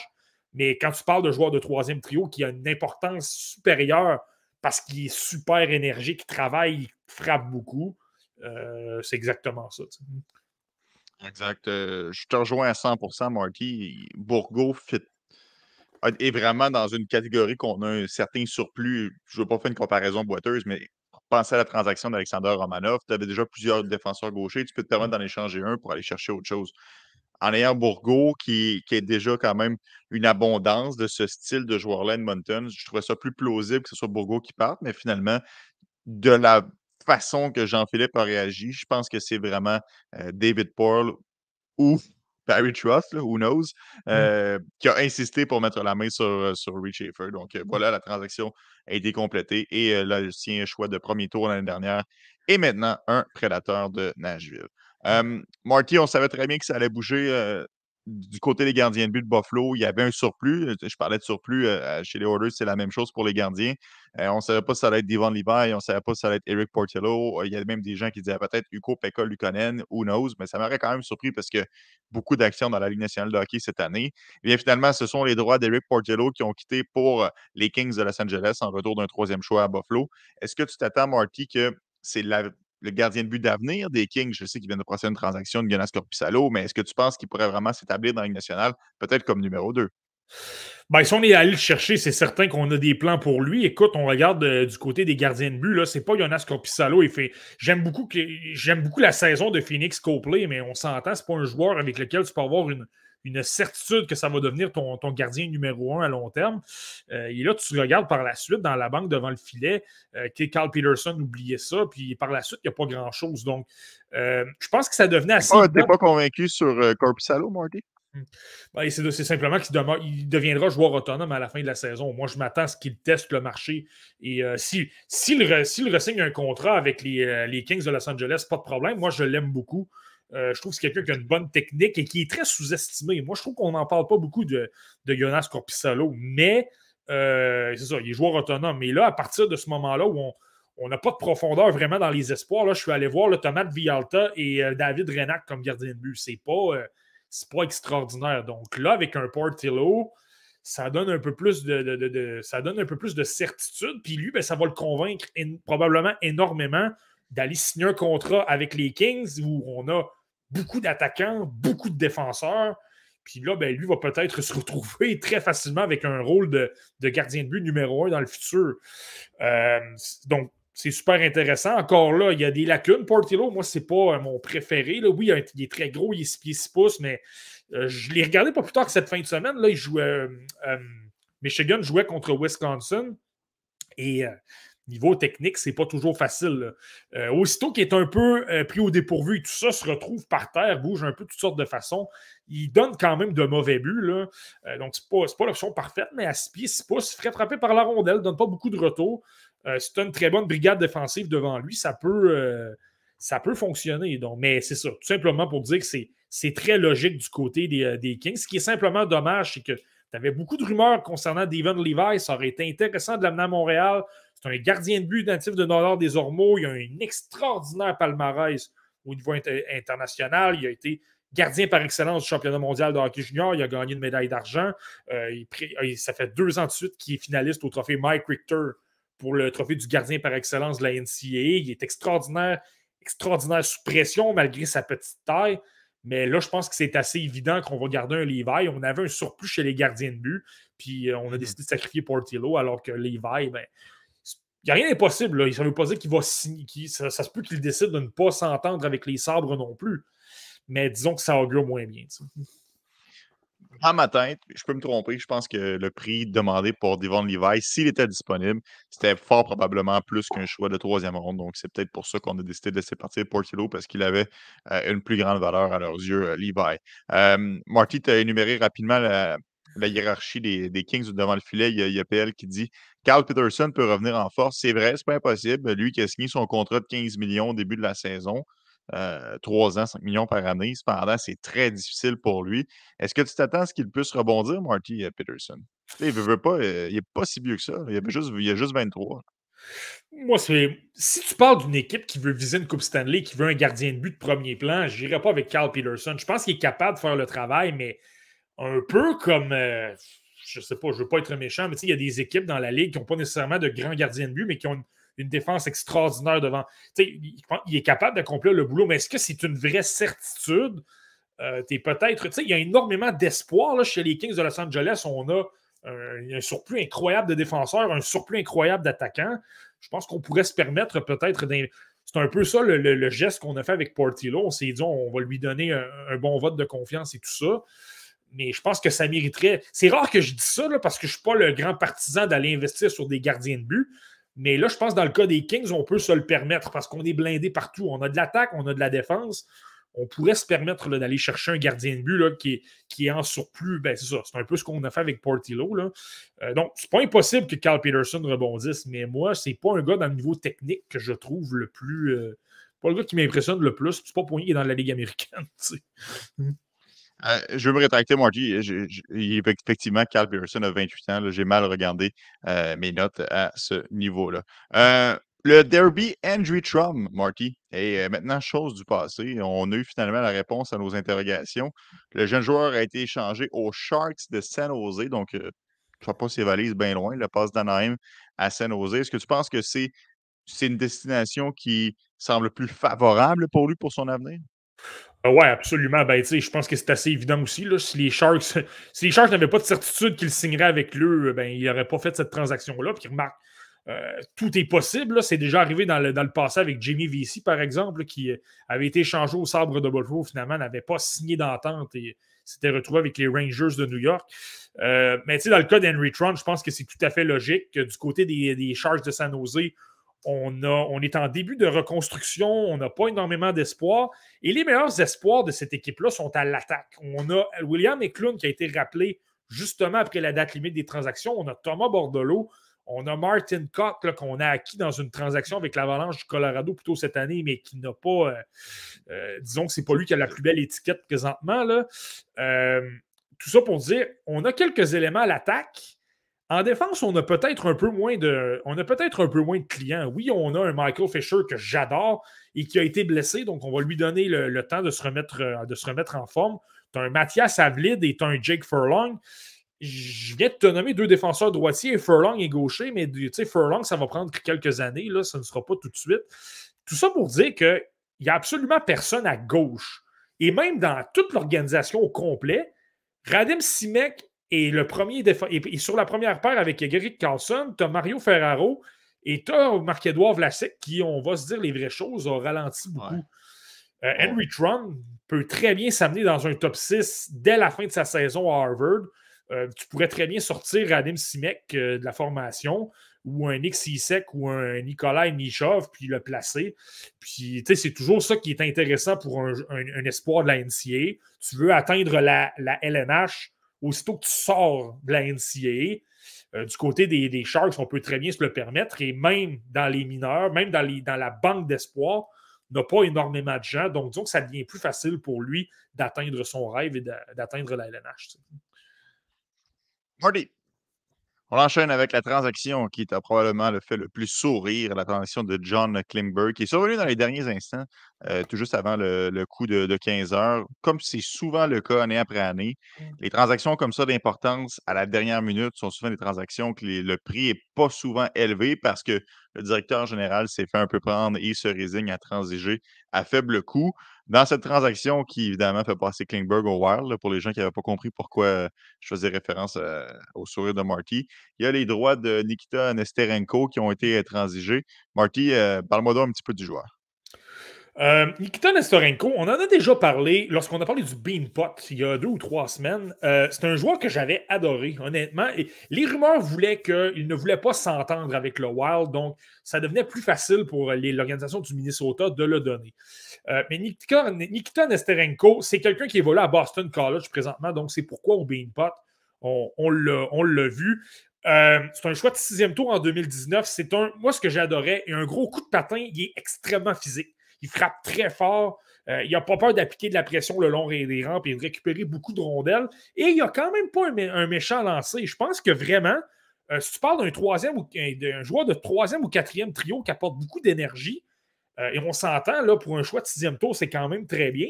Je pense qu'il y a un bel avenir, là, surtout à Anaheim, où on a peut-être des joueurs de talent. On a des Troy Terry, des Trevor Zegras. Mais sur le troisième, quatrième trio, je pense qu'on peut se permettre d'avoir un, un Nesterenko.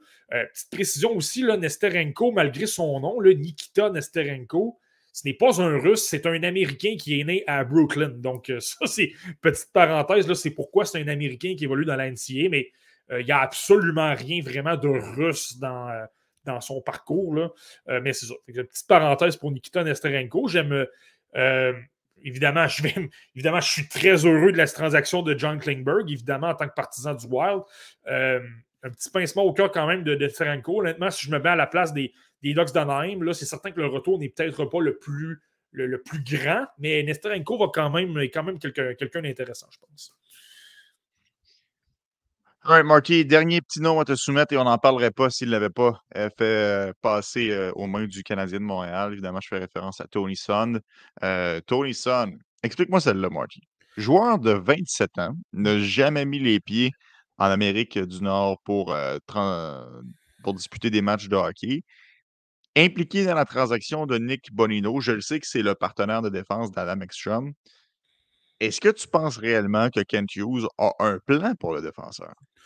Euh, je ne pense qu'il n'a aucun plan. le, joueur, est beaucoup trop, le, euh, beaucoup trop âgé. On parle de quelqu'un de, 27 ans. En passant, oui, il évolue à, à, dans, la, dans SHL, mais c'est un, euh, Finlandais. ça, c'est première, première parenthèse. il a 27 ans et je vais simplement te donner ses statistiques. Je pense que les gens sont capables de se faire le portrait eux-mêmes. 9 points 41 matchs, moins 14.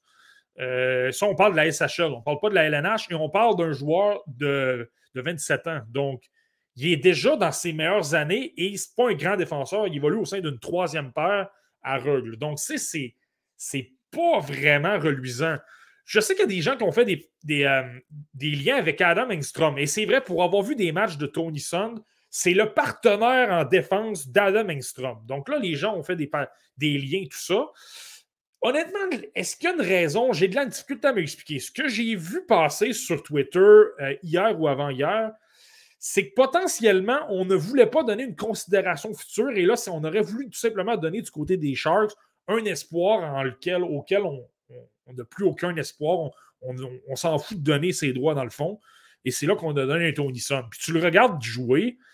Euh, c'est un gros bonhomme, donc il est physique, quand même capable de frapper fort. Il a une bonne portée, donc lorsqu'il est entre d'amener un bâton, il est quand même capable de, réduire l'espace des adversaires, mais son coup de patin est laborieux, c'est très difficile.